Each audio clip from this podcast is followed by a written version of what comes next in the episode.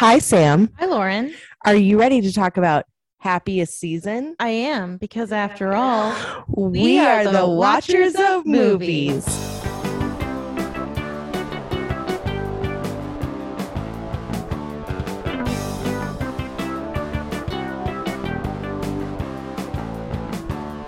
hello. Hello. Sam and I are wearing the same shirt today. Yeah, is your shirt from Old Navy? I don't think so. I think I got mine online on Amazon, Oh, but right, you know, Yeah, they're like white or they're black. they're black with white stripes. yeah. So I, some uh, people may say they're white with black stripes, but I don't think that's the case in this. No, I feel like the black stripes are bigger, so that means that the dominant color is black yeah, me too. On yours too. time. It's pretty. Yeah. It's the exact same like stripe ratio. I know it's weird. yeah, it is pretty weird. I uh I'm so glad you got my memo this morning because I was like, we need to wear the same shirt, you know. yeah. Usually when you send me memos, I throw them in the garbage. Honestly, you should because most of my memos are garbage. but today I thought, you know what? I'm feeling feeling wild. no, I uh it's it's like windy and chilly and snowy today, so I wanted to wear something cozy. oh my gosh, when I was getting in the car this morning to come over here, I had to like wrestle the door open. Yeah. I like I'm seriously concerned, like, 'cause you're a lot smaller than me, that you're just gonna be blown away. So, I actually- I had to go to a store today for my mom uh-huh. because she lives on the opposite side of town. And last night I was talking to her on the phone and she was like, I got this Christmas.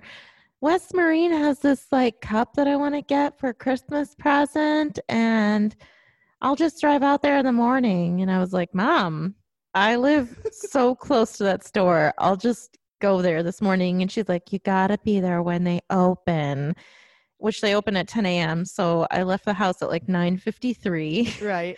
and I got there and I could barely get out of my car. Like I could barely open the door. and then I got it open just enough so I could jump through it. And then it was like closed on its own basically. And the employee of the store, so it was like 1001. Right. And the employee of the store having nothing else to do but to observe that there was already a customer in the parking lot opened the door for me and he was like you don't want to wrestle with this door i could barely get in it's crazy. I mean, I like I was like, okay, come on. And I'm like, and then it like closed on my leg and it didn't hurt because I got a lot of like cushion on my leg, so it's fine. But it was still it was still I'm like, what's happening? I'm like, I can't open the damn door. yeah it's pretty crazy it's wild and yeah. my apartment is situated where it has like a oh like a dorm dormer window outcropping and the wind whips around that and it's so loud and so sometimes i think in my head i have to tell myself it's just the way the building is it's not actually that windy but today it actually was that windy out because usually it's i prepare for like mega wind and then i walk outside and i think oh it's not so bad but it, it, it was so bad earlier Yeah, it's it's pretty bad. Um the one thing I hear and it like flips me out every time is that I hear a lot of uh trees falling because I live like near a forested area. So it will be just like this huge crack and all of a sudden this like rush of like wind to the ground and this thump and I'm like, "What happened?"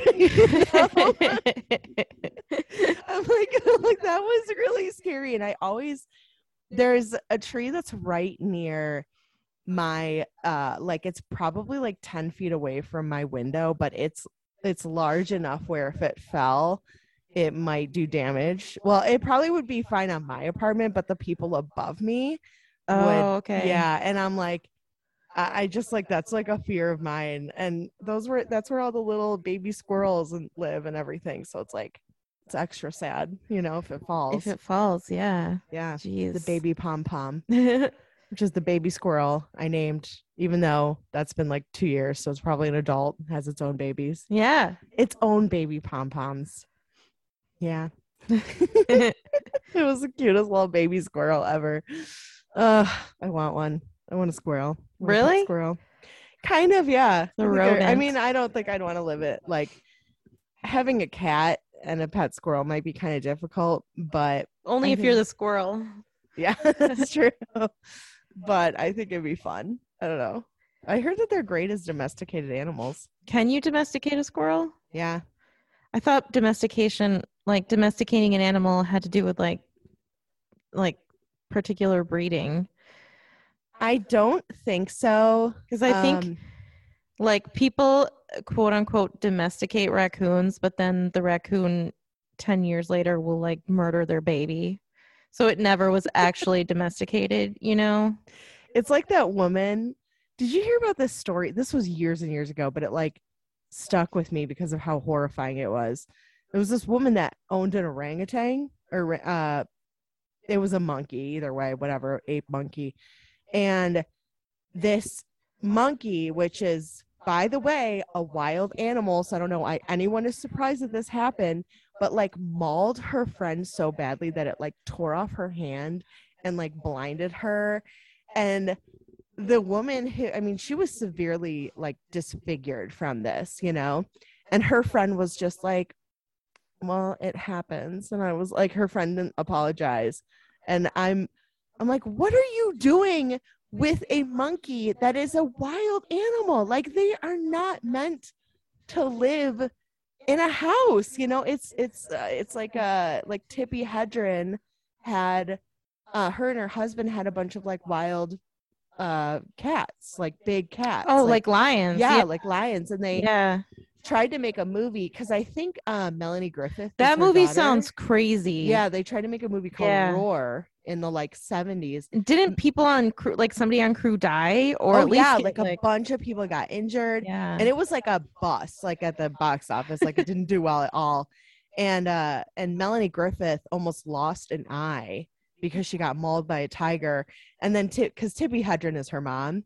And um and then tippi hedren and her husband like ended up getting a divorce probably over this and it's like what are you doing you can't have wild animals living in your house because they are wild like it's, yeah. That's what I mean. Like, I don't like. I think dogs are domesticated for because of centuries of like selective breeding. But you couldn't just like bring a wolf into your house and domesticate it. You know what I mean? right Like you can calm it enough where it seems domesticated, but it could always turn on you. Whereas with a dog, most breeds, it's like really unlikely that they will. So Right. that's what I meant. Like, would a squirrel actually be domesticated? I don't know. I think it's I think they can. I think I think it's maybe just dependent on the animal, you know? Yeah, I don't know. I wouldn't do it. I wouldn't trust it. Yeah, I don't I- well, I guess if it was just like me and I think another if it was adult, a baby.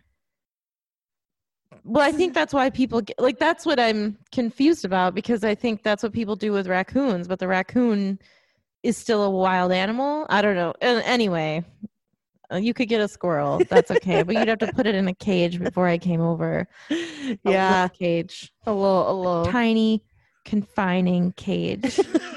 cruel. So, speaking, of domesticated, we still haven't domesticated our audio. yes, there you go. That's a perfect transition. A segwa is yeah, what we call a them in the biz. In the biz. Segwa. Uh, we're like, thank you guys so much for continuing to listen to us. We promise you by next year, and that's only like half a month away. We will be, we'll figure out our shit, and uh, we're gonna have to get some new equipment. Um, right now, that's not really an option until Christmas happens because thankfully we have generous parents that are amazing and are going to give us presents that are going to be We don't have the same parents. Lauren's talking about her parents. yes i'm talking about my parents we do not have we're not sisters Yeah, my we're- parents we're are- not sisters um physically emotionally though we're like we're like we're tw- we're, we're twins. Twains. twins but anyway uh yeah it's it's it's been a long road and then the audio on my computer stopped working. My speakers just like totally died and my internet sucks so we have to re- we have to record at sam's place because Unfortunately, Lauren Lauren's apartment complex is throttled by this archaic desire to control her internet, which Yep. seems so ridiculous to me in this day and age. Like she's not allowed to pick her own internet. She just has to do what they tell her, and It's that's annoying. yeah. Yeah, and it's like not even like AT and T. It's freaking Bloom Broadband. Who's even heard of Bloom Broadband? I mean, I believe on. Orlando Bloom is the Oh. CEO of that company, is he? and he's got so many uh fish to fry, That's so or interesting. balls in the air think- that he just can't focus on bandwidth right now. No, I you know I. It's funny because I would think that he'd make more money as an actor versus working as like the CEO of Well, a Bloom Broadband. He's a snake know? oil salesman and he goes around to apartment complexes and he tells them things like I'm married to Katy Perry and Oh, that's right. He is. by my internet. Yeah. I never like. I don't like. I I thought he was so cute as Legolas. I know where you're going and I think I agree with you. Yeah, but like everything else I've seen him in, I'm like, no. It's it's for some reason like the blonde hair really does it for me. I like it when a man can tell me where the hobbits are being taken. Yeah, you know, I heard that they're being taken to Isengard. Actually, yeah.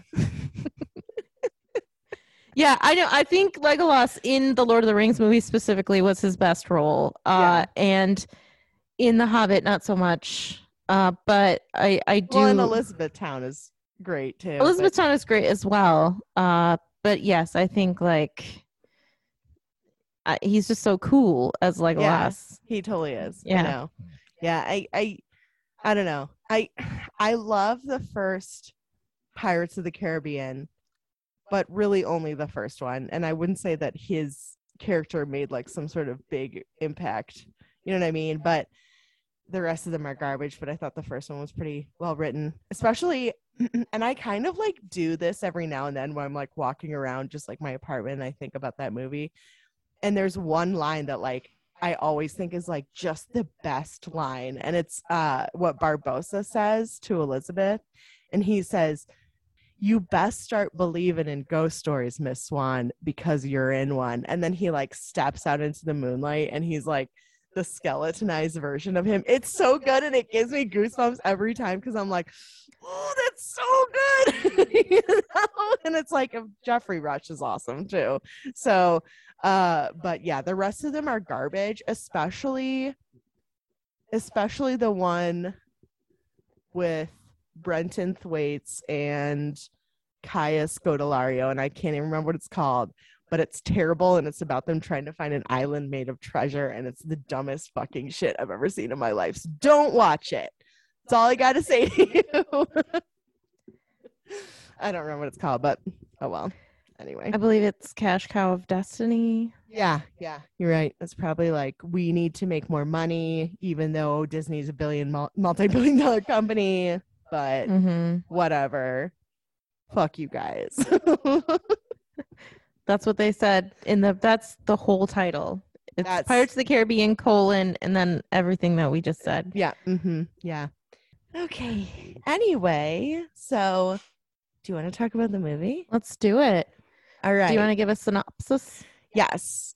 So it is about a young woman named Harper who's bringing her girlfriend Abby over for Christmas. But what Abby doesn't know is that Harper has not told her family that she's gay. And Abby has the intention of asking for her to marry her, but her plans are kind of put on hold because Harper's like, she's just kind of in her own little family based world and and uh Abby gets a little bit screwed over. so we're gonna go and talk about it from there, right? So what did you think of the movie? Uh, this was one of the meanest movies I've ever watched. right? Um, also, I'm not sure how Abby was able to function in the movie because she should have broken her legs in the most ridiculous. This is a trope that just needs to go away. Hanging from any roof, but she was hanging from a two-story roof yeah. and falling to the ground and being completely okay. It's not funny. It's so stupid. And it was at the beginning of the movie. And so I was like, uh oh, uh, this is not starting out on a good note. What? Nothing. I just like I just I'm just ready to hear the rest of what you have to say. oh, uh, I hate I I. That's awful. In a movie like this, I was very shocked that that it's it's so bad. I have to keep talking about it. So Wait, just the part where she didn't break her legs, or that's you're talking just about the entire movie? the part where she didn't break her legs is where I'm on right now. So they're they're taking this like Christmas light tour. Which looked really cool. it looked cute. If yeah, Yeah. And, uh, and then Harper sees this ladder, and they go sit up on a roof, which and like immediately rubs me the wrong way because you just don't climb up on roofs. Like it, I thought it was going to be like a flat top apartment building, but it was it was a pitched roof with shingles on it. Right. Yeah. So from the get go, lots of bad decisions on Harper's. Like Harper's making a lot of bad decisions already, so that should be One hundred an inkling of what kind of character she is. Shitty is what I'm going with. yes. Um, would I disagree? No, I would not. and so they're on this pitched roof, which is not designed to have people hanging out on it. It's somebody else's house, so they hear them up there, and they're like, "We're calling the cops." And then in some hilarious comedy where you want to see Kristen Stewart die in the first couple minutes, she slides off the roof and is hanging with the most amazing upper arm strength that anybody ever has from the second from the eaves, and then she just sort of falls and they run away. And well, and and Harper's like, "Oh, let me help you," but she's like kind of running around the roof like she like a chicken with her head cut off. And I was like, like, she's a professional roofer. yeah, like I was like, go and try and lift her up or something. Like I don't. Like, what are you gonna do? Just let her fall, because in this universe, there's no consequences for Apparently not. being shitty and taking your girlfriend up on top of a roof and letting her fall. Anyway, I hate that trope, and that this movie is guilty of that in the first few minutes, as I said, and that sort of shocked me, and I was unhappy with that. Um, okay. It's such a mean movie. Uh, I don't know if I liked it or not because I feel like the family is so horrible that I don't know if they. I think they were more horrible than their redemption, and that really Yeah. bothers me. And I find, um, I think that there's a story in there that I liked that didn't get told, and I'm sure we'll talk about it. Um, I think Kristen Stewart did an awesome job. Me too. I think Aubrey Plaza did an amazing job. Me too. I really, really, really liked Mary Holland, who played the youngest sister, Jane. Yep, I did too. Liked her story a lot. Um, Dan Levy, I think Dan Levy's character went through, for me, uh, a shift. In the beginning, he was like a tropey, sassy gay man. Yeah. And then he all of a sudden got depth, and I started really liking his character. Um, but overall, I'm, I, this discussion is probably going to determine for me if which way my opinion is going to fall. But it was so mean, my eyes welled up in a way that I don't think the filmmakers wanted my eyes to well up. Like the people in this movie are like. The family in this movie is mostly deplorable. Yeah. And that really bothers me because I think I can see a beautiful story, but it's hidden by this ugliness. And I don't think that it they don't e- they don't even out. Like there's not enough. There's too much ugliness to make the story redeemable. And it's, anyway, so Yeah. I'm really no, I actually totally agree so with let that. Let me hear your opinion. so I'm actually kind of in the same spot that you were. Uh, there were bits and pieces that I did like, but I kind of I I'm on the same page that you are, where the redeem the redeeming like ending. I was like, is it redeeming enough though? Because these people, I mean, they made Abby feel eh, well, especially Harper made Abby feel incredibly isolated to the point where she's hanging out with Harper's like old girlfriend because she needs someone to spend time with because she's all alone. And these people are just so concerned with how they look. And like and I've I've noticed this as a trope a lot too, back to going talking about Jane, where the like disappointing child, like they'll be like, Oh, you know, Harper, I can't remember, like I'm just gonna make up names like oh maria is a doctor of you know um she's a, a pediatrician and, and over here you know um uh, Sally is a you know she she's a lawyer but but Jane well you know Jane she she makes sure that our internet is working. And it's like okay what about oh and Jane is an incredibly talented artist. Like she's not redeemable because she doesn't fit into what you think is like wh- like how you think your children should be or what kind of positions or occupations you think that your children should occupy. So she's just like not worth getting like a nice you know introduction. And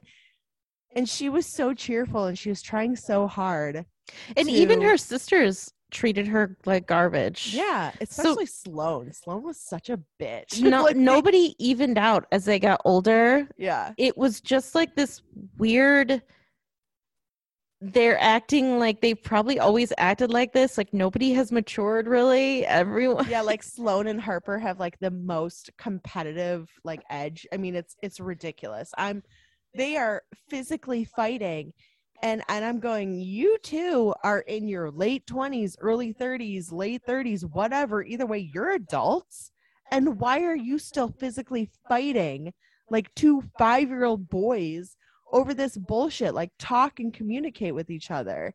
But it seems to me like there's likely that all of these girls probably need a lot of therapy to deal with their shitty fucking parents, you know? Yeah, yeah. It's pretty bad. Like I think I don't buy it on one hand because Harper seemed happy with her life. So if you're happy with your life, like yeah, you can still have like a small competitiveness with your siblings if it's always there, but a lot of that petty bullshit just it doesn't matter because you're happy with your life. So I don't understand why she would engage in that all the time, you know? Well, I think I think it's less about the kids and more about the parents. I think that the parents probably encouraged a lot of competition between them, especially Sloane and, and Harper, probably not with Jane. Um, and they it's it's something that they kind of like I don't know, maybe they feel if they are competitive with each other, it will impress their parents or you know is what they something like said. they that. said like they had to earn their parents' love. Yeah, which is really messed up. Like that's if you're you know, I mean, if someone is putting or a parent is putting conditional love on a child, like what are you expecting? They're a child, you know, like you need to be there for them and their ups and downs and they're going to fail and they're going to succeed and and it happens, you know, it happens to literally everyone. Everyone has their ups and downs and everyone fails and succeeds, but if you don't celebrate their successes and you don't help them through their failures, then there there's going to always be this resentment and competition you know between these you know and it's it's like with sloane leaving her job or, or her and uh, eric was her husband's name leaving their jobs as lawyers to do gift baskets. And and the parents were kind of like oh well they do gift baskets now. Like it was so it's it's like who cares? Are they successful? Do they like what they do? They're happy? Great. Then it's a success. They might not make as much money but you know being a lawyer can be really stressful. And especially if you are dealing with you are trying to or, or you're being paid by people who are maybe not good people and are trying to get out of situations where you know that they did wrong you know and you have to be a lawyer for that kind of person i would think over time that would really fuck with your mental health because you're like am i a good person if i'm letting these people walk free you know and, and Well, I think also you have to wonder if she actually wanted to be a lawyer, or if her parents wanted her to be a lawyer. yeah Like yeah maybe she just never wanted that profession, and she found a- husband and a family of her own, so she didn't have to do what her parents wanted her to do. But then she finds out that her parents are disappointed in her now, even though she's a woman who lives on her own with her own family. You know. yeah i don't yeah and like like sloane was so unlikable as a person just so just from like the minute that you meet her she's so cold and off-putting and her kids are are like mini versions of her and that is not meant to be a good thing. That is meant to be an insult because they were shitty. I hated those kids. I was like these kids are the worst. You know they framed abby for shoplifting and this and abby's already feeling a lot of struggles with having to hide who she is as a person hiding having to hide her love for her girlfriend you know? And then they put her in a situation where she looks like she's a bad person and then suddenly you know tipper is that her name tipper Mary Steenburgen, Yeah. the mom. so you know tipper's like oh my uh my brooch went missing but you know if it returns if it's put back no questions asked and so and abby knows that she didn't do anything wrong but here she is being treated like a criminal because of these stupid shitty kids you know Well, I think also I, I'm gonna be honest. I think Harper is just as bad as Sloane. Like oh i do too for sure there were like as I was watching this movie, there were things that Harper did to Abby, and I thought if Mike did that to me, we would have a like we would have a serious conversation about it, and that it would almost be like I would start to wonder why I was in this relationship, Right. um, because I understand a story about a person who hasn't come out to their family that makes sense to me but they they fed their family this line of abby being harper's roommate and Right. that's okay i understand that like that makes sense you know but then harper went like the extra 10 miles and would just like ignore abby or yeah you know like like when when those kids put the jewelry in abby's bag and everybody thought she had shoplifted abby was saying to harper i didn't do it. and harper's like i believe you but they think it's better if you don't come to the family dinner tonight. And i was thinking to myself like in the real world even if Abby is just your roommate, in this case, she is not. She's someone you claim to love. And if this is how you treat somebody you love, then I hope I never become your enemy in various times throughout the movie, you know. But if she's your roommate, then it's still acceptable for you to say to your family, hey guys, Abby is here at Christmas time. And if you don't want her to come to the dinner, then I'm also going to sit out the dinner because Yeah. I don't want her to be alone. Because and it wasn't it like christmas eve too no, that was the that was the party. The it was like a, a like a campaign dinner like after that. oh that's party. right that's right that's right So, but in this instance, Abby's more than just a roommate. So even if your family thinks it's just a roommate, you could sit it out and be with her. But she's this person that you claim to love. She loves you enough to want to, you know, she's going to ask you to marry her. So presumably you love her a lot as well, or you claim to. Instead, she's just like, they want you to sit out the dinner. And then she goes to the dinner. And, and, and she doesn't like hear Abby's side. Like she doesn't say like, Abby, what happened? Like, I believe that you didn't steal the jewelry. And be like, okay, well, you believe me. Well, then let's, let's just cut out and do our own thing tonight. And I'll tell you that I think maybe it's Sloane's kid. Something weird happened. But she just abandons her. And that's just one of the many things. But that really struck me because I thought that was like such bad behavior. And you don't, she doesn't have to be your girlfriend for you to just treat her decently. Like, you Yeah. know, your whole family is against her.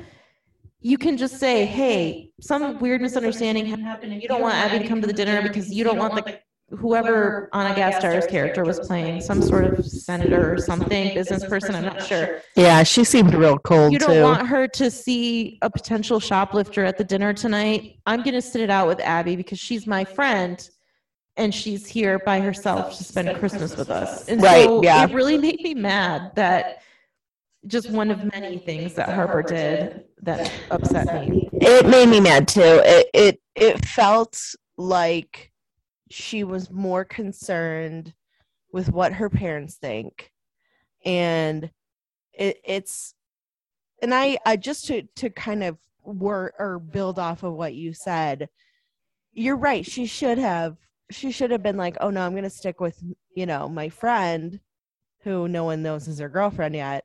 And she should have been like um you guys can do this on your own. You know like you, you like if i'm not here just tell him i'm sick. You know you don't have to you don't have to be like well she ditched us for her roommate. You know just say oh she wasn't feeling well so she's resting. No big deal you know? And no harper just the things that she did and then she was like what wasn't it christmas eve when the boyfriend ex-boyfriend came over whatever to the party yeah and Mhm. she's like spending all this and like time touching his with him. shoulder and his arm yeah and stuff. like yeah. really flirtatious movements and poor abby is sitting there like heartbroken really i mean she's kind of going like cool so this is what my christmas is like i didn't want to come to begin with and now i have to not only hide who i am hide who i love you know but i have to be a, among a bunch of people who i don't feel like i fit in with. And i really empathize with abby because i feel like i would be i feel like i would be in the same place as her. You know i feel like i wouldn't really fit in. Um this isn't my my kind of scene you know it's like a very country club type thing it seems like.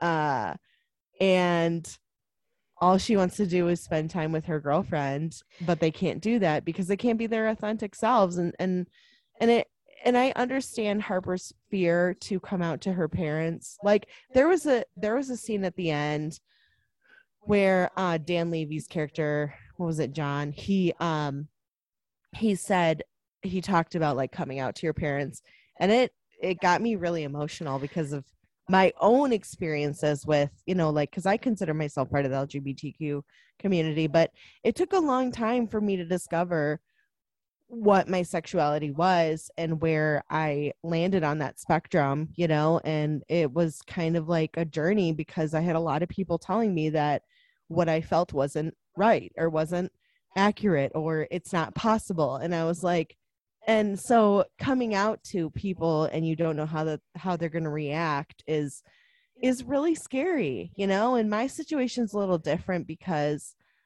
um I, I don't know. It's it's just different. It's not the same thing. I'm you know but it's still i still empathize with that. And even talking about it actually i can feel myself getting a little emotional over it. So obviously i I I felt like this movie made me feel something regarding like you know your your sexuality and coming out and being your most authentic self because that's really hard. And if you have people who are in your life who don't accept that and you want them to accept it and you want them to love you for who you are but your entire life you've been told and I'm talking about Harper like your entire life you've been put in this spot where you have to behave a certain way I can understand why she would not want to come out but at the same time you may not want to come out to your parents but you have to treat your girlfriend with respect and you're and if you're not like if you can't do that then just let her go because she deserves someone better you know Yeah, I have multiple things to say about what you said. And I actually like, I thought that John's speech to Abby was one of the most beautiful parts of the movie. I really loved it. I loved it. I think the delivery was really beautiful and Me the too. sentiment was so good and sad because he says something like, what did your parents say when you came out to them? And Abby says, Well, they told me they loved me and they supported me. And he said, My dad kicked me out and didn't talk to me for 13 years. And so there's so many things that happen between what happened to us and people telling their parents because you can never, like, the moment before you tell your parents, you come out to your parents. And then the moment after you come out to them, uh, like that a new chapter is starting. Like you can never Right. get it back. You can never get the words back. And I thought it was so poignant and so heartbreaking that some people's experiences are being disowned by their parents. And I can't even imagine that. Like I don't even know I what can't either what world would you live in where you disowned your child for that? I, it doesn't. mean, it's to me, I, obviously, I am not this person that would kick out my child because to me, if my child came out to me, I'd be like, great, you know, like if you need me, I'm here for you and I love you for who you are. And I don't care if you want to sleep with men or women or both or whatever.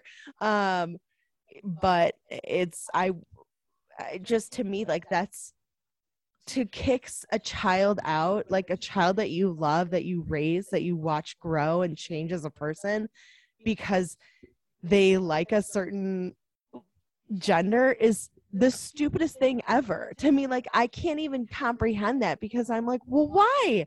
That's your child. You don't love them? Like who cares? Who cares if they like vagina or penises or you know, like who and it, it's it's you're right. It's so heartbreaking that he had to go through that and he had to experience that and um and like what kind of relationship are you gonna have with your dad after that you know like were Yeah. you, would you even want one i don't know if i'd want one you know Yeah. It's so I just don't think Harper is is worth that. I think Harper's character is so bad that when Abby cuz John said something about like, you know, Harper's just not ready yet. And Abby's like, "Well, I want to be with somebody who's ready." And I thought, "Yeah, you should be with somebody who's ready." Not not necessarily okay not that she should be with somebody who's ready but she should be with somebody who respects her even if they're not ready and i don't think harper is worth i didn't i didn't want them to end up together and um because harper was like doing this thing where she was like reverting to her past self where she was like hey all my friends are going out to this bar come out and then abby came out but harper didn't really care about spending more time with her she was just like Right. maybe the obligatory like come hang out and i was thinking because as i said earlier they could do everything except sleep in the same bed it, without her parents. like if you came to my parents house for christmas time if I wanted to just spend an evening hanging out with you, or if you and I wanted to go to a bar, or if any number of things, if they thought you were shoplifting and I would, you know what I mean? Like, right my parents would never be like, you must be a lesbian. Like, they would be like, oh, oh they're friends. You know what yeah I mean? yeah yeah And so I, I don't understand why Harper went so far in the other way because the, that was never explained. It just makes me think that she has like an evil character. Like she's a bad person because right sort of reverting to her old self and she was like, Oh, my friends, my friends. And then Abby wanted to go home. And so Harper's like, Sure, go home. And and then Abby kept like texting her, like, text me when you come home. Are you okay? I love you. And Harper was like never texting her back, which is Oh, such except for- behavior. i hate the text she did end up texting her back she was like i'm home night Yep. and i was like Nothing else. like to me if someone okay i feel like you're probably the same as i am because i feel it's like as i say this you're gonna be like yep i'm the same way but if someone did that to me they're like i'm home night i would be like my anxiety would be like through the fucking roof. I'd be like i just told you i loved you and you didn't say anything back. Cool cool. The way things are going this is just this is just that fucking you know shit cherry on top of the shit da- you know shit damn sunday that i've had this entire damn you know week. And and i would like my only my rock my support system is crumbling.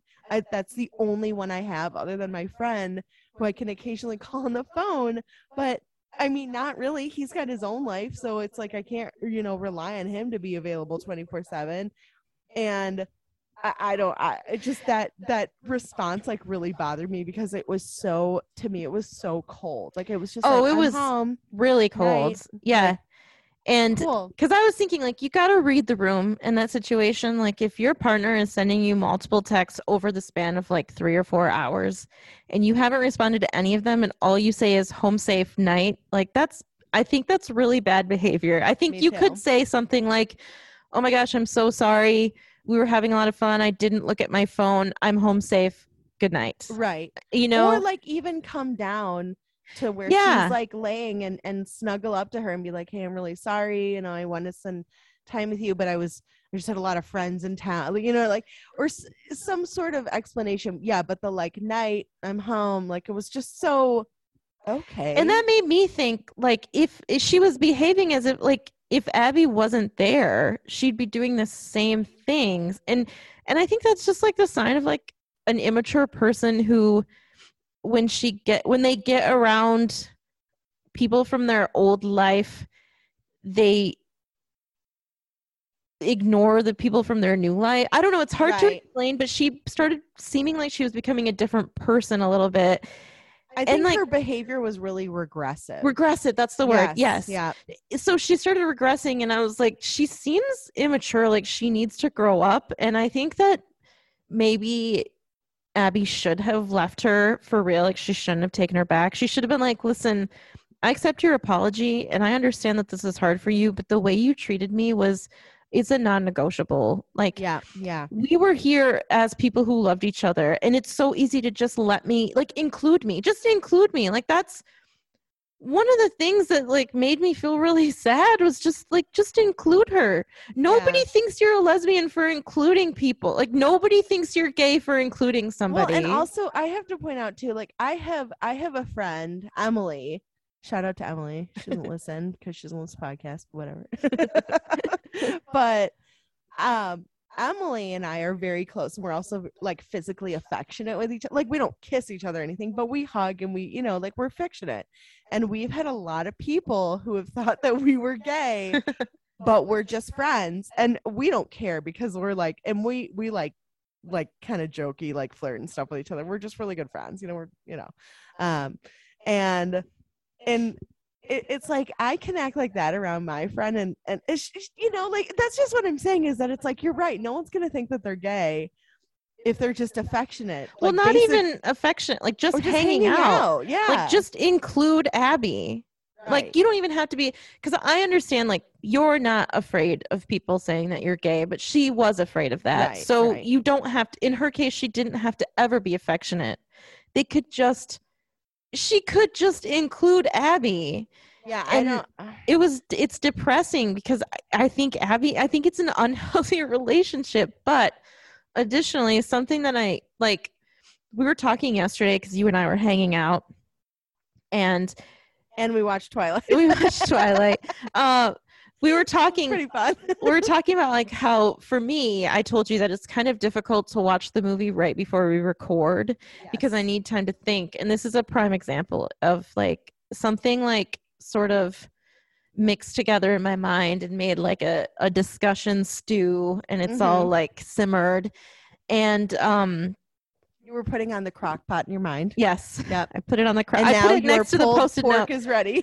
I put it next to the post-it note that said make sure Lauren takes home her gingerbread house because you guys we made gingerbread houses and Lauren wanted to leave hers here because she didn't want to bother with taking it home. And I said you're taking it and don't pretend that you forgot it because I put a post-it note inside my brain and I will not let you forget it here. Forget it quote unquote here. She is like a she is like a loft. So she was like stairs going up to her bedroom and i like turned around and i was like oh i'm just gonna set this here for a moment and oops i forgot it. And she was like no you take this with you. I said you're taking this gingerbread house. Anyway so, so it's now sitting on my uh in, on one of my um my shelves so oh nice very cute. See? Yeah, yeah. wasn't it's it right near my it? front door. It's it's Yeah. adorable. Even bear said something. He was like wow Homan, that's beautiful. I was like thank you. Yeah. So something that I realize is that Harper is not uh, so what I what I wanted to get to and I'm going to get to it now because it's it's it's been in the room the whole time is that I really liked Riley. white you would would you say it's like a white elephant in the room It's a white elephant in the room. I really liked Riley and I liked Riley and Abby's back and forth. I liked that there was um there was uh what's the word I'm looking for? There was a spark there, but neither one of them acted on it. Like Riley was never pursuing right Abby. yeah. Abby was never pursuing Riley. They just had a connection. Uh, uh, Riley played by Aubrey Plaza, and I thought Riley's character was so like vivacious and full of life, and she was fun. And then I realized that Harper has no identity. Like her character was not fleshed out. Like we didn't. No, she we don't wasn't know much really. about her except for the fact that when she gets around her horrible family, she her horribleness comes out. It's like she's wearing makeup that sho- makes her seem like a nice person, but she's actually not a nice person.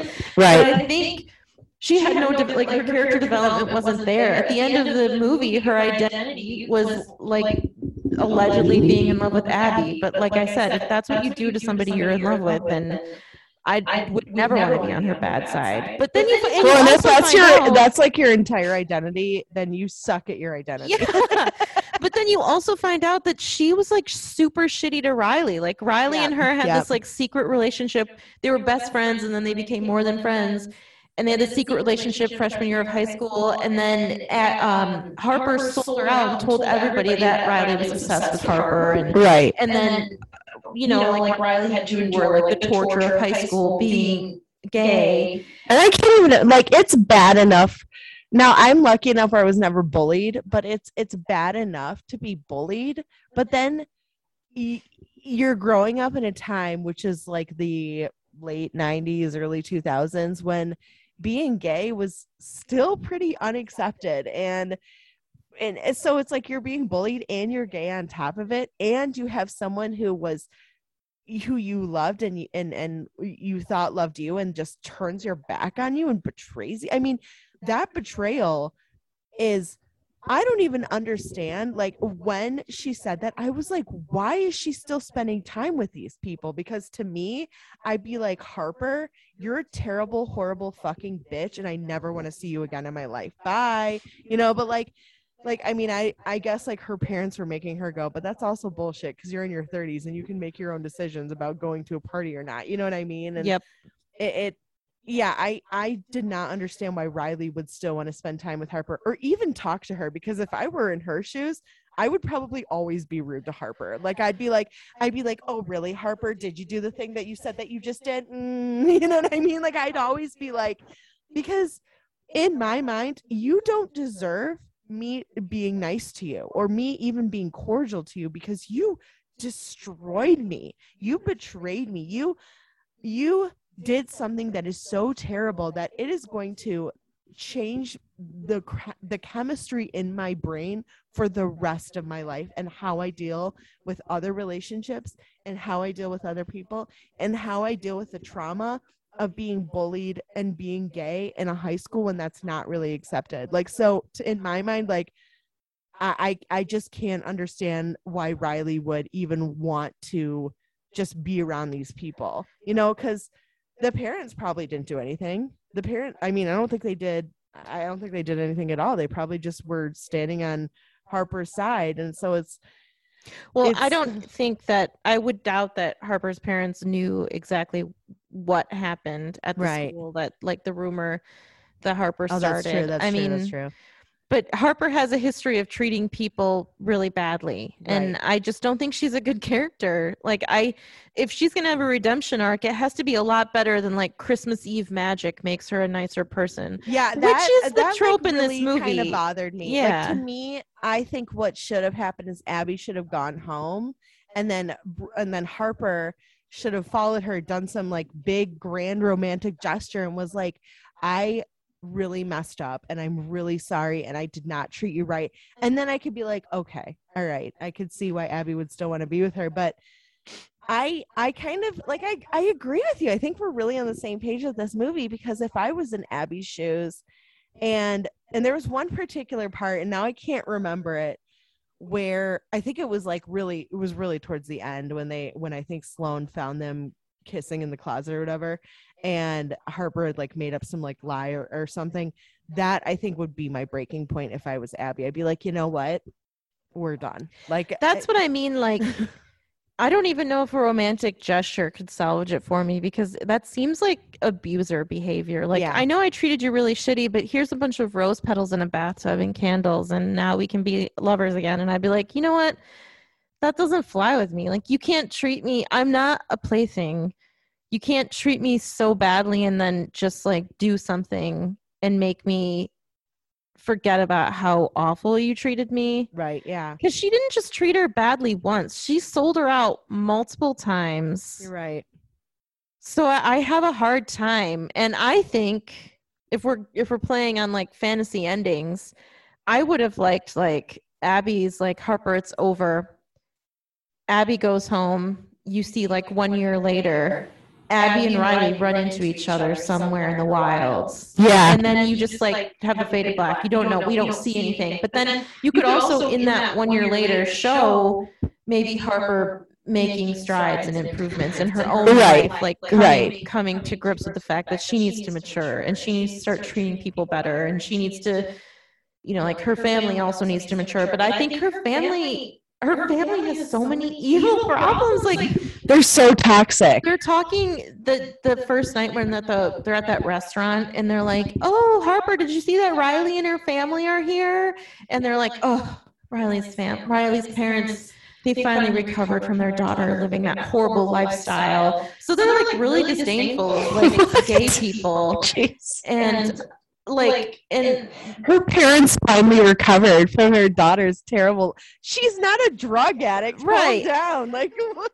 but like- you i mean i in my head i assume that because riley is like she seems like a funny person and she seems like a cool person and she seems comfortable who she is in my head i think her parents probably accepted her right. but you never i mean like that's a storyline that never gets addressed but in my, it seems like that's the case because they don't seem like she doesn't live like her parents are ashamed of her like harper thinks that her family would be you know Yeah, well, and it seems like she's just more open with talking about stuff like that, which Harper was not open about talking like stuff like that. So I agree. It seems like Riley's parents were maybe just like, I mean, they were out, you know, having dinner together. So Mhm. there's clearly some love between them or something, you know.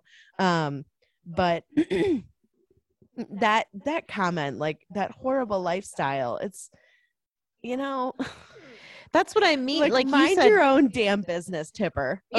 Yeah. And also, what kind of name is Tipper? All right. Mm. Almost it always reminds me of Tipper Gore. I wonder why. Maybe because it's the same name. Yeah. It. You know, I think that that could be it. I. I. That's pro. You know.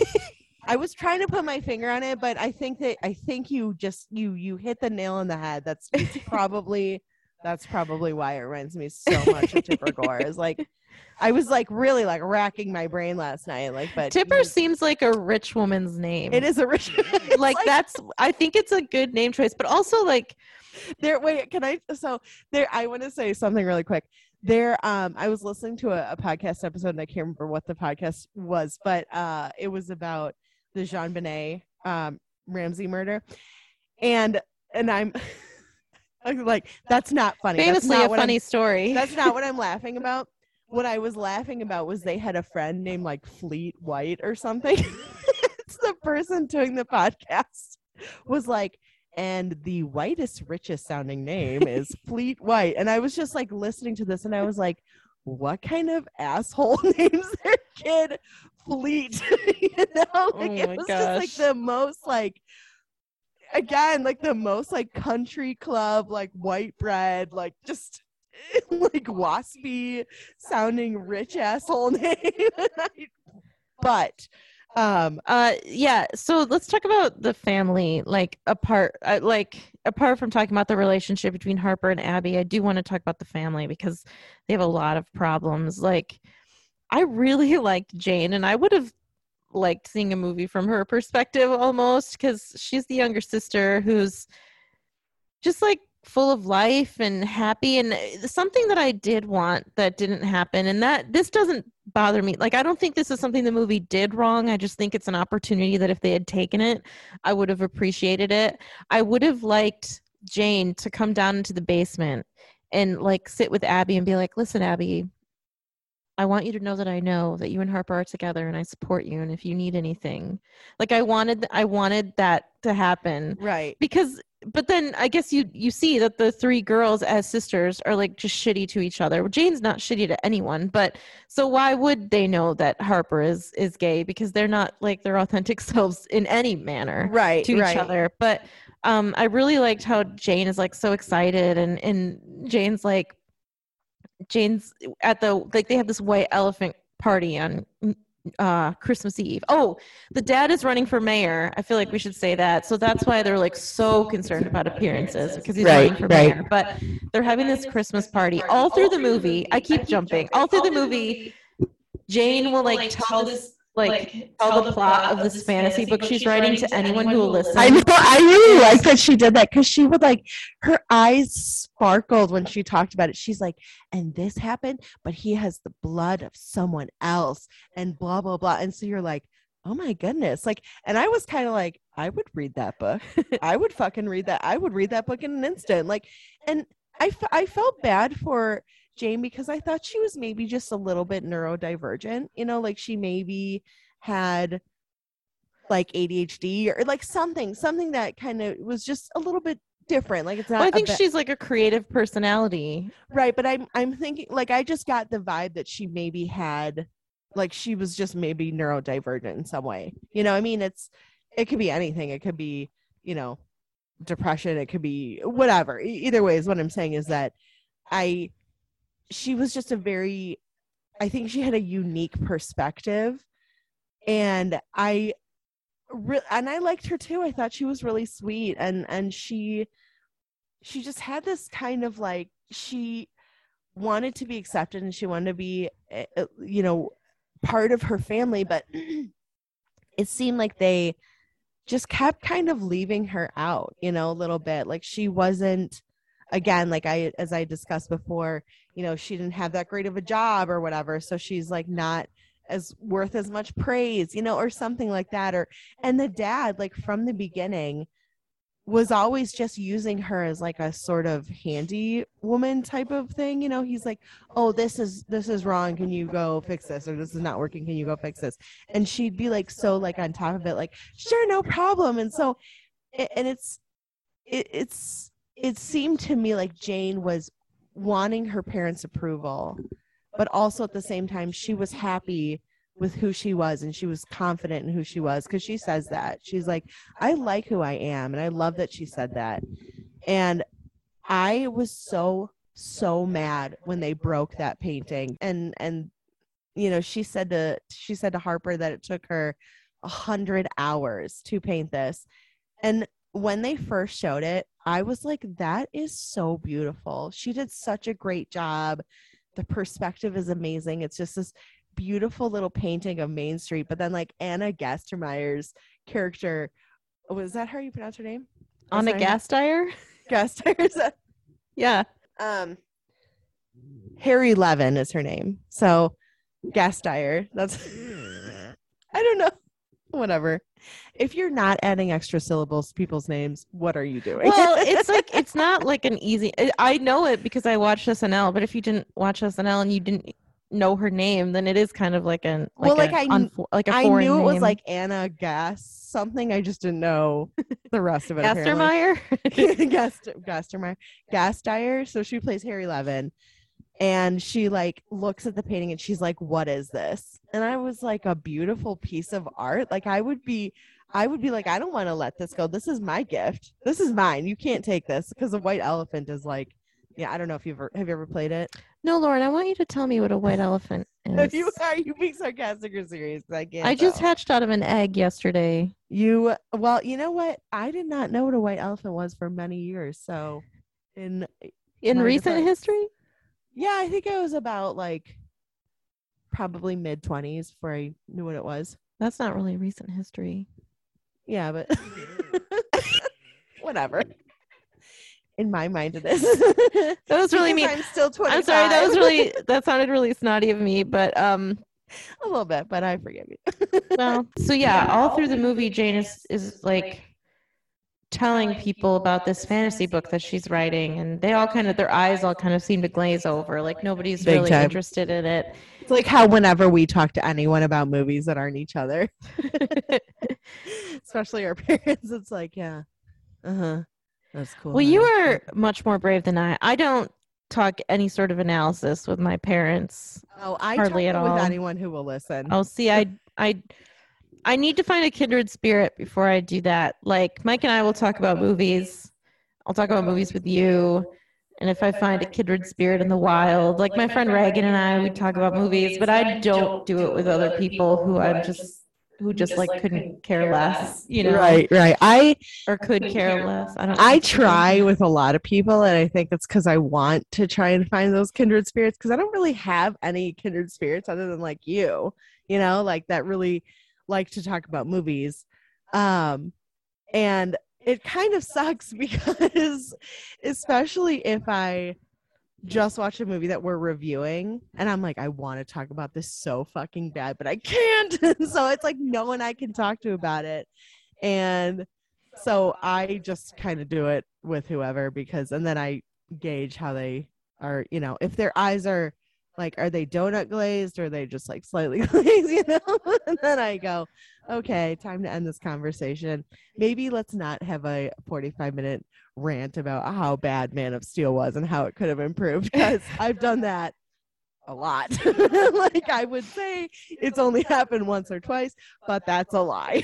so, so she's going through the movie and- and people say stuff to her like you've st- you're still working on this book. You've been working on it for 10 years, you know." And she's like, "Yeah, but when it's a bestseller, I could take care of the family. I'll make so much money and all that." And then the night of the white elephant And party. That's so that's so sweet that she's like, I'll take care of the family. yeah, why would she like- take care of those horrible I'd people? like, first of all, they're they're very well off. Like, look at that that like colonial. I think it was like maybe a Georgian colonial style house, like just beautiful, like mansion, pretty much. I mean, it was enormous. Uh, they're they're gonna be okay, you know. So on Christmas Eve, she comes in and she's got this giant wrapped. You can tell it's a piece of art of some kind. It's wrapped, and they're like, "What's that?" And she's like, "Oh, this is my masterpiece." And so in my oh, and that head- broke my heart. in my head, I'm thinking like, okay, this could go one of two ways. Like either it's gonna be really wacky and not very good, or it's gonna be really good. That's I what I was see- thinking too. Like it, it's like it, it could either be like the level. Do you remember in Friends when Phoebe had that painting of like the mannequin that was half popping out of the canvas and everyone hated it and she kept trying to like pawn it off on people? Vaguely, it was this terrifying looking painting. Like it was really creepy. And uh and and she wanted to give it to Rachel and Rachel's like I don't have the room. I can't. I I can't. And so she's trying to give it to all these other people, but no one wanted it because it was so creepy looking. But that's kind of like what I was expecting. You know, I was like, is it gonna be like the mannequin painting from Friends? yeah or is it going to be like a fantasy painting or something or you know and so then as you pointed out ana gasteyer gets the painting and she opens it and she seems really disdainful of like a very beautifully well painted well painting and and then sloane and harper are having this argument because sloane has just discovered harper and abby kissing in the basement because abby was threatening to leave because how do you watch the person you love flirt with their ex right in front of you? Yeah. and oh and another thing about that moment is that john comes to rescue her and that's i really like that because she had called him earlier and she's like what would you do? Would you stick it out? It's just two more days or would you leave because i can't get an uber the movie's equivalent of an uber. It was like uber it was like a made up rideshare anything and uh, company. And she's like it's a thousand dollars if i want to leave because it's prime time you know and and he came to like and i really liked when he walked into the party because he saw a bunch of people and he just went abby really loud and i thought that was pretty funny. And he came to I like he, he like he kind of like did it really loud and he was like, Abby, yeah. Abby. he came to rescue her because he's a good friend and so she's so they're downstairs her and harper I wish Dan Levy had been a bigger part of the movie, to be honest with you. i thought he was in it enough but I, I just I really okay, like yeah. him. So um and then i did like how he was watching all the animals that she was pet sitting and he's she's like how are the fish? And he has this look on his face where he's like i did not take care of fish. and then the next time she's talking on the phone with him he's in a pet store buying fish. which made me laugh because he's like hypothetically i love these fish. If i wanted some for my own where would i buy them? Yeah, I- was funny. I um I had a a, a friend. I'm gonna use bunny quotes because she's not really a friend. Let's call her an acquaintance. And she was really into fish, and uh, she got like a big tank, and she was talking about how expensive certain fish are, and it's insane. yeah how expensive some of these fish are like hundreds thousands of dollars you know and uh i i was i was just like oh you should have taken care of those fish dude because that's gonna break the bank if you gotta buy all new ones you know Yeah. So they're in. So anyway, Sloane catches them kissing, and then her and Harper are like sort of fighting throughout the house while the party is going on in like the living room. And then they open a closet, and you see Sloane's husband Eric making out with another woman Mhm. who has sort of like I don't know who this woman is, like a family friend or something. And so, Slo- she seemed kind of bitchy too though yeah, when, yeah So Sloane was like, Sloane instead of Sloane being like shocked, she says to him, "You told me we agreed we were going to wait until after Christmas." So, and then you find out that they've been planning getting a divorce for like six months, but they didn't want to tell the family because they wanted to seem perfect. And I this sounds horrible, but I just have to interrupt you to say this. But all I could think of is like if I was Eric and I was married to Sloane too, I would also get out of that marriage because she was just so cold and so just mean and like But she- he was like pretty shitty as well because He he, was, Shook, he was, He yeah. shook Abby's hand.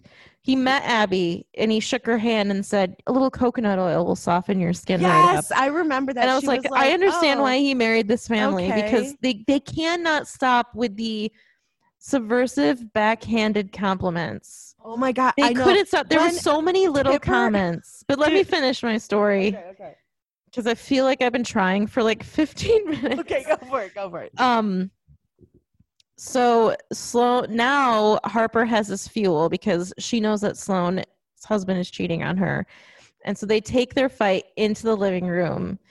And this painting has just been opened and it's a beautiful painting. And I really like how John sees it. Dan Levy's character John sees it. And he's like, I love that. And he's the only one who like appreciates it without even like thinking about it. Harper takes the painting and like puts it over Sloane's head and breaks it. And that's what made my eyes well. I up. knew that that was going to happen. Like I knew from the moment that they and they showed the painting, I was like, this painting's going to be destroyed. I didn't know how, but I knew it was not going to. It was not going to survive. No, I I totally agree. I knew that something bad was going to happen to it, but I didn't know how cruel it was. I thought it was going to be an accidental destruction. Me too. And Me too. and that's what made my eyes well up. And I know that it's supposed to be a shocking moment, but it was just like the selfish, petty, piss baby cruelty of these characters to take and they didn't know that her sister had painted that painting necessarily because they weren't there when it was opened to destroy a piece of art like they did was so awful. And it was just the final nail in the coffin for me where i and I, like i said it made my eyes well up because i it's just such a sad mean movie. and then jane was like you destroyed my painting. That took me like you said 100 hours. and then Jane has this little soliloquy where she's like, I'm part of this family and I matter and I like myself. And then things sort of like shit sort of hits the fan and Sloane's like, Harper's a lesbian and Abby's her girlfriend and Abby's standing in the hallway. And Harper has this moment, and I'm not saying that this would be easy, this would be really hard, but at this point, everything's out in the open. You're at like, you would think that you're at like a cement floor. You cannot fall below that cement floor. Like the truth is out there. You can just own it. But instead, looking right at Abby, the person she says she loves, she says, I'm not a lesbian. Sloane's getting divorced. And then Abby leaves because Abby can't I would have left too. I would have too. left too because you Oh, don't sell somebody out like that. Like, Well, and and the Abby kind of had this look on her face, like, oh, finally, finally, now they're gonna know. And then Harper just ripped the rug out from under her, and she's like, just kidding, bye, you know. And I mean, Mhm.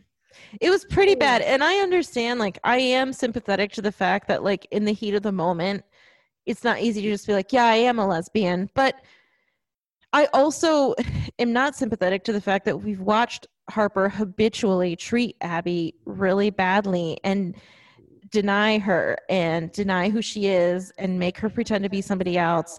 And now Sloane has done the hard work for you, and you're staring, you're making eye contact with the person you love, and you still can't sort of like she could even have like taken a breath and broken down and been like, she's my girlfriend. But and I know that that's not easy, and I'm making it sound easier than it is, but at that point, that would be the deal breaker for me, and I would be like, you're not ready for the relationship that I thought we had, and you need to grow up. yeah, I definitely would not want to.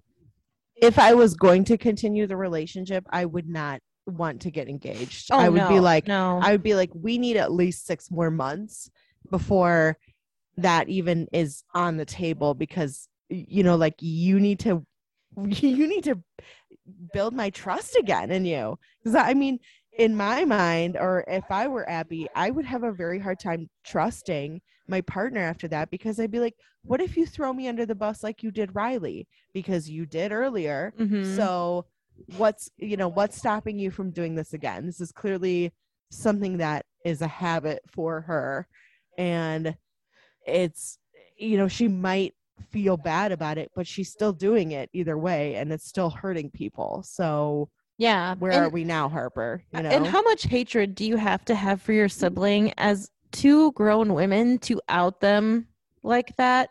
Like that's really that's and they don't really get into why Sloane and Harper are so competitive, you know? right. It- Yeah. It's not there's no real you know, you don't like see into their childhood or how they were well, you kind of do. I think that it sounds like maybe the parents competed them against each other, you know? But it's still it's still you're roughhousing, you know, destroying a piece of art and you're in a party with a bunch of other people. It's like at what point do, do you leave your childhood behind as an adult and grow up and go, "Hey, we're acting like children. Why are we doing this? Let's stop and let's just fucking talk about it." You know? And and I totally agree with you about like getting really upset about Jane's painting because she that was her masterpiece. She called it her masterpiece. Like that, you know, was the thing she was probably super fucking proud of and and Harper didn't even look at it. She just took it and she just destroyed it. And I I I've spent 40 hours on paintings before and they were not half as good as that one. And I mean, and they were not half as comprehensive and half as like full of detail as that one was. That was really well done. And I just like if someone had done that uh, and they had destroyed my painting with uh, outlet, I thought there'd be a mm. real chance that they would not be part of my life after that. Well, that's you lead me to something else that I was thinking of, and it's like if you're 16 years old, that's your family, and that's the only family you have, and so I can see like kind of acting like a piss baby. But if you're in your late 20s, I love the piss baby. I don't think Uh, I've ever heard piss baby until you started using it. I had like, to- Yes. piss baby trademark Mike Myers, circa Yeah, so 2017, 18, 19, somewhere around there. Mike Mike brought it up, so it's his word, but I use it Wait, like 2017? around I don't Oh, know okay. in the last few years. I wasn't sure if you meant like he was 17 when he started. Oh no! In the it. last few years, he's, he he created this phrase, and I I. I like it. I've adopted it. Because when 'cause- we were talking about we were talking about uh, Twilight, we were like, Jacob is such a piss baby. Yeah. so I can see how that is important when they're your only family, but when you're in your late twenties, Sloane has a family of now. Granted, Sloane's marriage is falling apart. She has children. She has a life of her own. Harper has a life of her own too. She has a, a a girlfriend who she doesn't know that they're going to get engaged, but it seems like they're serious enough for Abby to think that they should be engaged, and Harper's probably feeling that seriousness as well. They at least live together. So at that point, you effectively are you have a family of your own. Like you're not necessarily married yet, but this person has become to you a family. Oh yeah. You are your unit is a family. This isn't the only family I have anymore. I have this person who is now my family. If my sibling is treating me badly, I have to endure it for like six hours on a holiday. But I have this other family now. And so this opinion still hurts, but it shouldn't make you so mad that you destroy property. I yeah. that make sense? Yeah, no, that totally that totally makes sense. But it's also it's not even just like your sibling's opinion makes you so mad that you destroy property. It's that why are you destroying property to begin with? yeah. You know, like what the hell, Harper? That's really messed up. I actually I wanted to um mention something you had mentioned before about them like the family would say something but then they would kind of Oh, backtrack yeah. and say so when we're first introduced to tipper and harper walks in and she she goes oh you grow more beautiful every day and then i can't quite remember what she said after that but it was kind of like a a disparaging oh, comment Oh, she says. Did you bring any concealer? Yes, yes, that was it. Exactly. So she's like, You grow more beautiful every day. And I was like, when she first said that, I was like, That is such a sweet thing to say. But then she was like, Did you bring concealer? I was like, Never mind. Like, you know, I was like, That that little comment, it kind of like it it kind of negated the nice comment that you said and now it doesn't mean anything. Yeah. You know, because Mhm. I grow more beautiful every day, but then you're telling me that I need to cover up. So I guess I don't grow more beautiful every day. You just lied to me. You know, Mhm. it's so and it's it's it's just these these little like and i hate when people do that that little stinging remark where they're like they're like oh i'm going to say something nice to you but then in the next breath i'm going to insult you as well. And it's at that point it's like then don't say anything nice to me because you clearly don't mean it. So just stop doing it because it hurts more when you say something nice and then you say something mean immediately after you know? Yep. and it, it's that kind of i mean this this family this whole environment is so toxic you know they're so toxic to each other. And it it really seemed to me like maybe the only healthy relationship was between the mom and the dad you know but i don't even know about that. And i don't think they get into it that much but i'm not rooting for these people. Really the only one i'm really rooting for is jane Yeah. you know and because she's the only one that's not caught up in all this bullshit and all this you know this family politics. It's it's just ridiculous. And you know victor garber's character who's let's see his name. So ted ted is trying to run for mayor and they're so wrapped up in in how he looks and how he appears to his constituents that they're letting their family fall apart. And it's to me if your whole life is your if is your political career and you don't care about your family then you don't. But don't pretend like you do if all you care about is what the appearances they can give off. You know what i mean? It's it's it's just so it's just so fake. It's not not the fake isn't the right word. It's it's like a very um i don't know i can't think of the word but it's very fake. It's very on the surface everything may look perfect and great but underneath it's garbage Yeah, like a facade almost. what A facade, maybe. yeah yeah there yeah facade it's it's they are just people who they care about one thing and that's not their family and that's not their daughters and, and how they feel and and to me if i was them and those were my kids my daughter's mental health would be far more important than the fact that i might win mayor you know like Yeah. I mean, my- ideally, yeah, but yeah I could see just based on the children they raise that that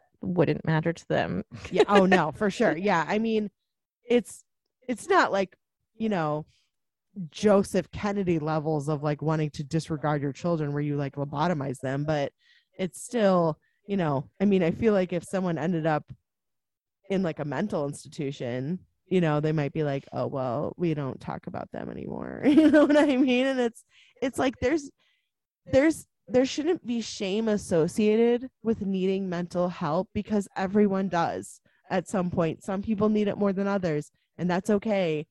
But this family just has this like they have to appear a certain way and if they don't well then it doesn't matter or they're not good enough or whatever and it's just Yeah, I don't think there was there was never like a mental health storyline in this movie. no i'm just saying i'm just saying like i'm just giving an example Okay, you know? yeah. Cuz I mean, I think like I think they were just every one of them was just so selfish. Besides Big Jane, she wasn't selfish, but they were just so selfish and self-involved and I it's I don't know. eh, They were just super unlikable and so Harper finally like all the party guests have left and Riley is the last one to leave and Harper finally apologizes to Riley and they like shake hands. And I was like, eh, I don't know. That seems like kind of weak because like, oh, yeah now I can apologize for what I did to you. And then Abby comes back and her and John had taken the walk and he gives her that nice speech and they come back and Harper finally comes out in front of her parents and Abby's like, I'm gonna go. And Harper's like, But I did it. I came out and Abby's like, It's just too little too late. And I was really Yeah. happy because I was like, Me It is too. too little too late. Like she's got a lot she got a lot of stuff that she needs to deal with and grow up and and I don't think they're right for each other. So she got her stuff and her and John go to this like like roadside convenience mart because they're driving back home and it's Christmas Eve. And then Harper comes to the she's because there's like this secondary jokey storyline about like how John tracks everybody with his phone. yeah And i so love Harper's that. Like- that was hilarious Harper's like, I tracked you. That's how I knew where you were. John taught me how.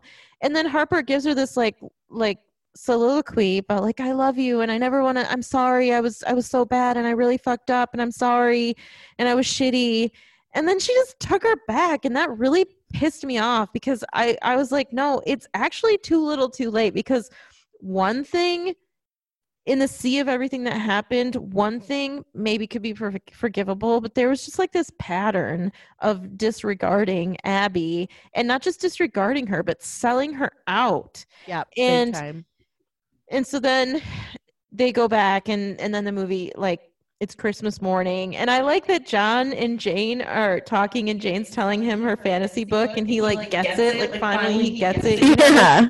and I thought that that was cute.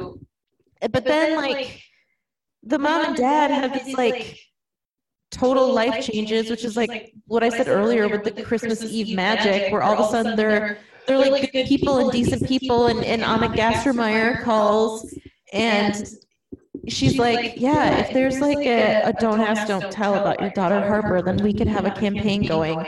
You don't hear his response, but he comes back into the room and says like, well, my campaign for mayor might not go so well. And I was like, I just don't think that he would have that turn. I think I felt the same. Like that was like that. I'm like your personality doesn't change overnight. Like you can. I mean, on this- Christmas Eve, maybe I guess.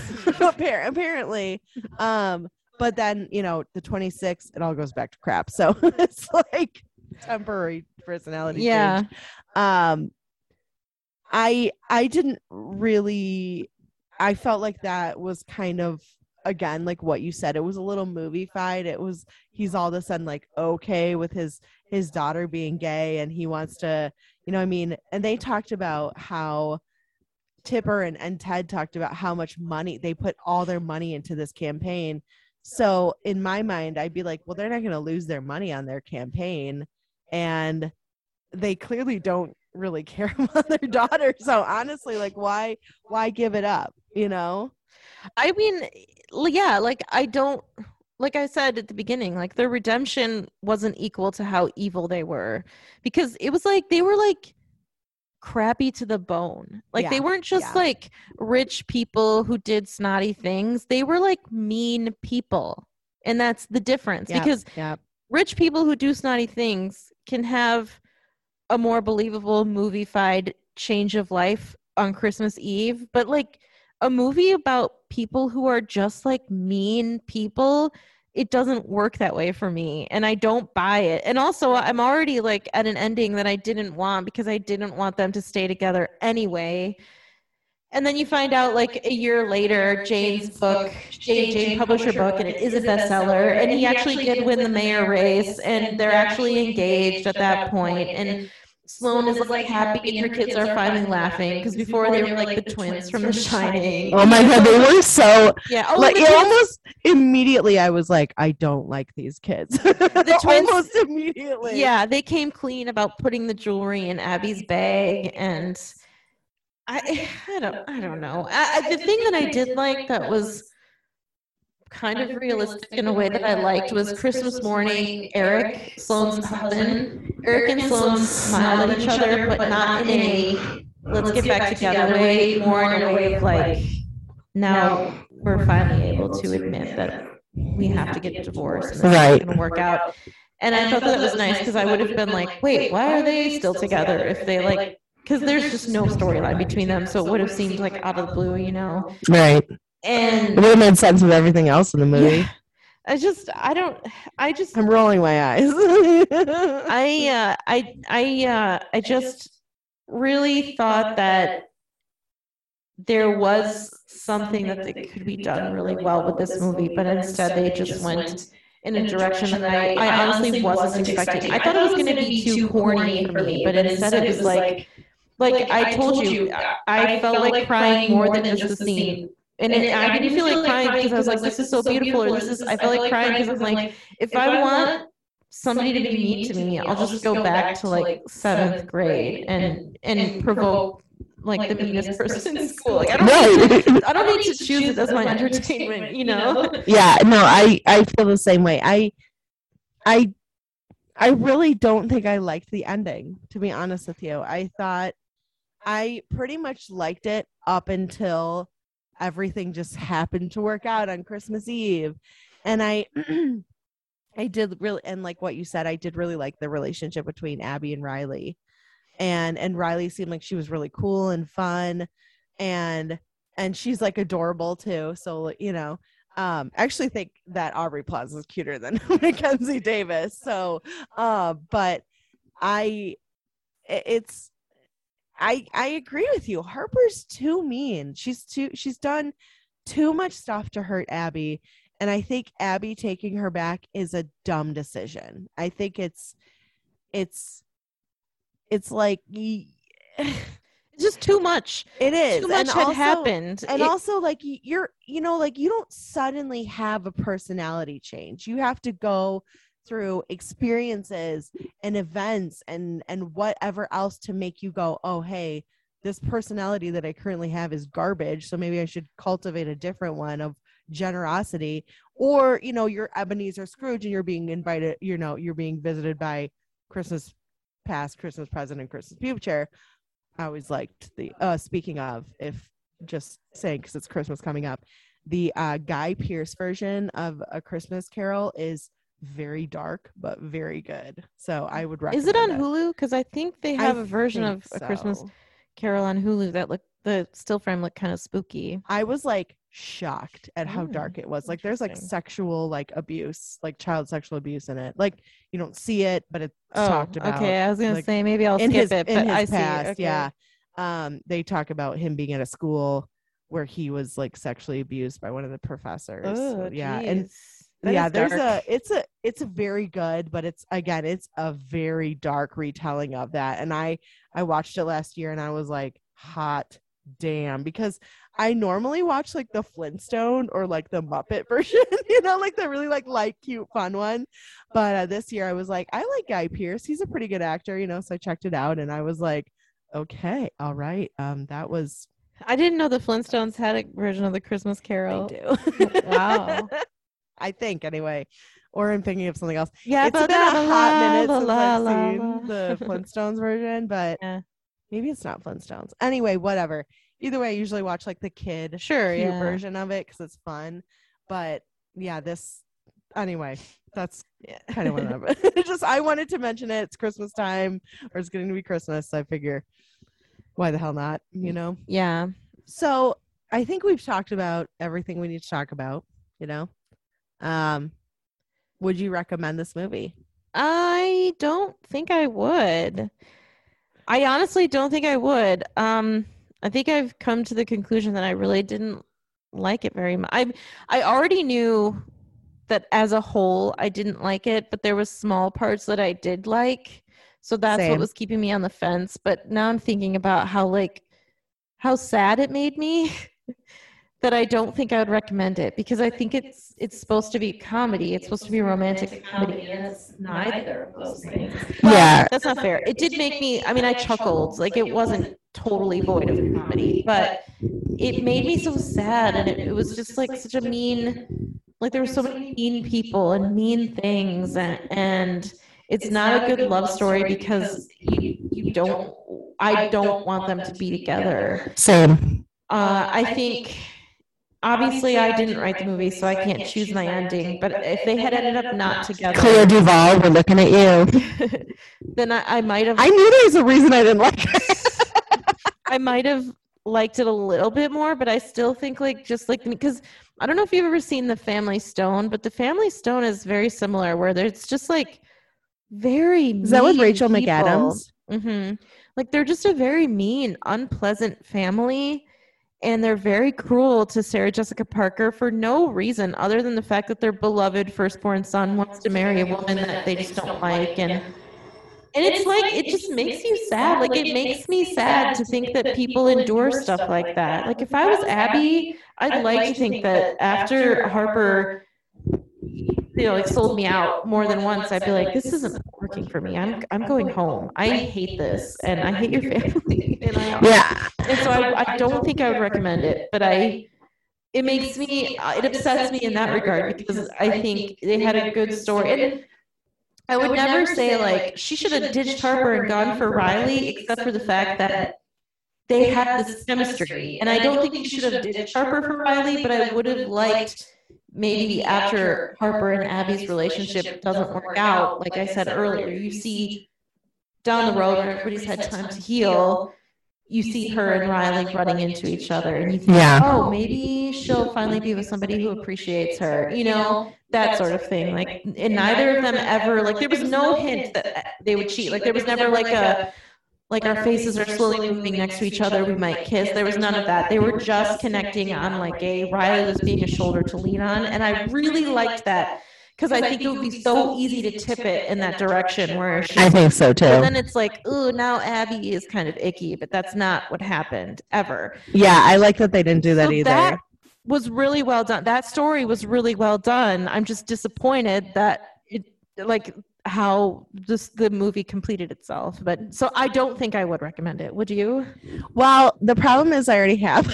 so, however, I recommended it while I was watching the movie and not after I'd watched the movie. so, and I recommended it to my mom. She watched it and she cried. She and I are very different. Well, we're not very different. We both watch those stupid Hallmark movies. However, when I'm watching a stupid Hallmark Christmas movie, I'm expecting crap. You know, like I know it's not going to be good that's why I go into it because I understand it's not great, but it's fun, you know? It's it's a shitty Hallmark movie. They're fun. That's all they're supposed to be. They're supposed to make you feel good. This one did not make me feel good. It it I really felt for Abby a lot. Um and I thought that again and again Harper was just a shitty person and to me there's not much of a love story there if one person cannot treat the other one with respect. To me, that's not a love story. That's just that's just cruel and unkind. And I think that I didn't really like this movie.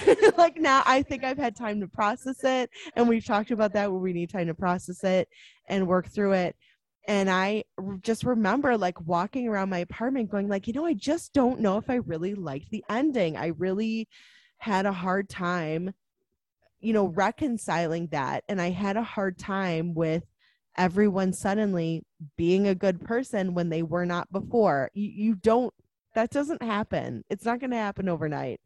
And with everything just like neatly tied up in a nice little bow it just it's like life doesn't work that way. Life is messy. Life is a wreck you know like you you might get an ending to a story but if like in this case this ending it just didn't seem like it should have happened because again you don't treat someone that you love like the way that harper treated abby. And i don't think i would stay in that relationship if I were her. I'd have a really hard time after that. And so I guess overall, what I'm saying is, I don't think I would. I think it's, I think, I mean, I'm going to say the same thing. If you really like the cast, go for it. But if you're not that crazy about it or you're not dying to watch this movie, don't even bother because it's, it's heartbreaking and it's not there's there's certain bits and pieces like I really like Dan Levy's character and I love that he was um you know like the things that he said to Abby about coming out and stuff like that that really touched me but that's just like 3 minutes out of a an hour and a half or hour and 45 minute movie. So in my you know 3 minutes does not redeem a film. Um I mean it can but like probably not. You know that's like unlikely. But anyway so no i think i think i would say i would not recommend it. And now i kind of want to have my mom listen to this episode to see what she thinks about it because because yeah 'cause she said that she liked it. So she but yeah it, it's it's just sad. It's a sad film and It is really it sad. should not be a sad film you No. know? because all they had to do because i think i sort of touched on this at the beginning so i might be repeating myself a little bit but i've kind of had similar conversations with myself since watching it that you said you've had conversations in your apartment and i think like all they had to do is just keep it more light like oh somebody almost walks in on them kissing or oh this is happening but instead they made harper just seem so bad like yeah she just needed so much maturing and it wasn't Big just time. it wasn't just a story about a woman who was having trouble coming out to her family. It was a story about a woman who habitually treats people she's in relationships with badly and and that ceases to be like cute and fun and it's and so i think they could have just they The should have just is- made it more like oh we almost got caught in the act. Oh we almost got caught in the act. Oh people are asking abby about her boyfriends and she's never had one you know or something like that. Right, right. but instead it's just I like, did like I did like that part where she's like, "Yeah, I've had lo- I've had many, yeah. Lots of of boyfriend, many boyfriends, Uh, not like a lot, like but you know, like enough. a, Like, a normal like- amount yeah. I was like, okay, like I think the heaviness should have come from Harper's struggle and not from how Harper and Abby are relating to each other um for the most part and and unfortunately the movie went in a different direction. And so the movie became less about Harper's struggle and more about like should we intervene and get Abby out of here you know? Yeah, and that's not good. No, I yeah, I, I think um to kind of just go off on what you said, I think that it would have been more interesting of a movie since we know that Harper did not treat her previous, you know, significant others with well, m- mostly Riley. It doesn't seem like Connor had any issue with that, but probably because Connor was a man mm-hmm. and they were in a you know a heterosexual relationship i'm using bunny ears because it's you know um but i think that that harper has treated her significant others with disrespect except for connor but again he's a he's a man so you know they were in like a heteronormative quote relationship whatever and riley was not a heteronormative relationship and if they had showed Harper having this sort of redemption arc where she realizes I treated not only Abby wrong, but I also treated Riley wrong. And maybe, like what you said, Abby left, and a year later, you know, maybe she could reconcile, not necessarily romantically with Harper, but maybe like Harper could have came to her and been like, I really mistreated you, and I totally understand you don't want to be part of my life, but I wanted to apologize, you know? And then Abby be like, I forgive you, but we're not going to be back together. And then have her run into Riley and have like that kind of like, what's going to happen, you know? yeah But I, I think it would have been a lot more interesting if they had Harper grow as a person. But ins- she didn't. She just stayed the same. In fact, she reverted. She regressed to previous behaviors when she was younger. So whatever maturity that she had is gone. You know, it's it's long gone. And I and I I just I think that I could not be on board. And you said this a million times, but I'm just gonna repeat it. Like on board with a relationship where one person's being treated like garbage, you know? mm-hmm. And And then I think what you said just then was really smart, where you said she didn't, um, her character never improved. She stayed the same, also regressed. And then to just like tack on to that, she then expected Abby to just like jump on board with her in her Right. unimproved state, regress state. And then, well, and also uh, just to point it out, like how unfair is it to be driving to your parents' house, pull over the side of the road and go, by the way, my parents don't know I'm gay. That's true. She did lie to her. Like she said, remember over the summer when I told you I came out to my parents, they were cool with it. That was that shitty. whole thing was a lie. I never actually came out to them. And then let yeah, like it starts off on this. And like Abby was like surprisingly okay with it. Like, okay, yeah, we can do this. She looked really hesitant. She looked like she didn't want to do it, but she was like, "Well, I love you, so I'll do it." but then later in the movie, she was like, because Harper was like, "You agreed to this," and Abby was like, "We were almost to the house." So like, she really didn't have a choice, and so just she shoved she shoved Abby in a corner. She shoved yeah Abby in and then corner. instead of like redeeming it by just treating abby kindly and being like just trying to make the best of it together she also isolated abby yeah, and that's- time, it's just- i don't think it's a good movie and that's where i'm landing That's it. yeah, that's it. Yeah, it's. I think there's a lot of issues, and I think that um, the writing could have been better. Clea DuVall, we're looking at you because you're the one that wrote it. um, yeah. No it was overall it was it was not the lovely christmas film that you dream of. It was just kind of like it, it was it deserved to have a better story. It deserved to have better writing. And the ending of happiest season reminded me of the haunting of hill house which are the ending of haunting of hill house because everything it was just too perfect. Everything ended too well. It was too happy. And to me, it's like happiest season. You have all this this trauma and this drama happening. Everything's just not going to work out. People are going to be hurt.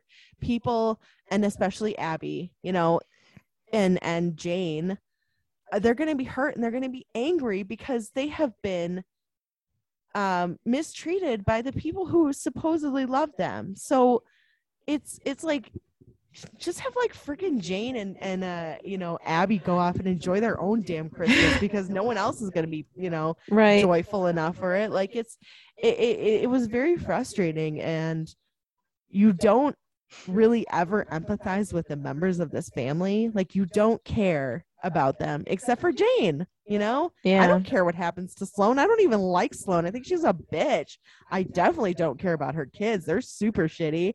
And it's just like, and then Eric is whatever. Like he's kind of a dick too. So it's just Yeah, like, he's cheating on his. Well, I mean, they're not divorced yet, but he's still like making out with somebody in the closet of her family's home Yeah, Christmas that's party. pretty That's pretty bad behavior. yeah, Like even if you are separated, like if you can't control yourself for an evening, yeah. that's and that's like what we were talking about last night with the vampires. Yeah. like, yeah, I always hate when the vampire can't control their thirst. It's the same thing. Like you can't control what's in your pants, mm. then you know, like it's a couple days, dude. Come on. And well, and I think that she, the woman that he was cheating with, was like with someone else. yeah. Because when she was like, "We, I gotta go," and then she called her husband, and she's like, "Let's go." So, I don't. Yeah, it's it's like the the movie was too messy and dark. Dark as in like just mean, cruel people who treated other people badly. It was it was too much like that. It was way more than I expected. yeah, big time. Yeah. So I think that's it. Yeah. Right. I think so. Anyway, you can follow us on Instagram, Watchers Movies. You can follow us on in, at Facebook at Watchers and Movies. We also have another Instagram called The Watchers Who Find Things. And if you like our stuff and you want us to uh, do a movie that you recommend, you can contact us either through email, which is at watchersandmovies at gmail.com, or if you have iTunes, go on iTunes, give us five stars, and we will put the, your movie to the top. We are doing currently like Christmas stuff right now, so it won't be until after the new year. But we'll you know and uh and it helps us get out there and also please subscribe to wherever you are listening to our podcast or you know on instagram because if you do you'll be the first one to know when we're going to do the movie and you get to see all the you know fun stuff that i upload so uh and thanks so much to mike for our theme music Yes, thank you, Mike. You can find him on Twitter at the Mike Show 42. His name is Mike Myers. Thanks, Mike. thanks mike and i think that we're that's it Bye bye. bye bye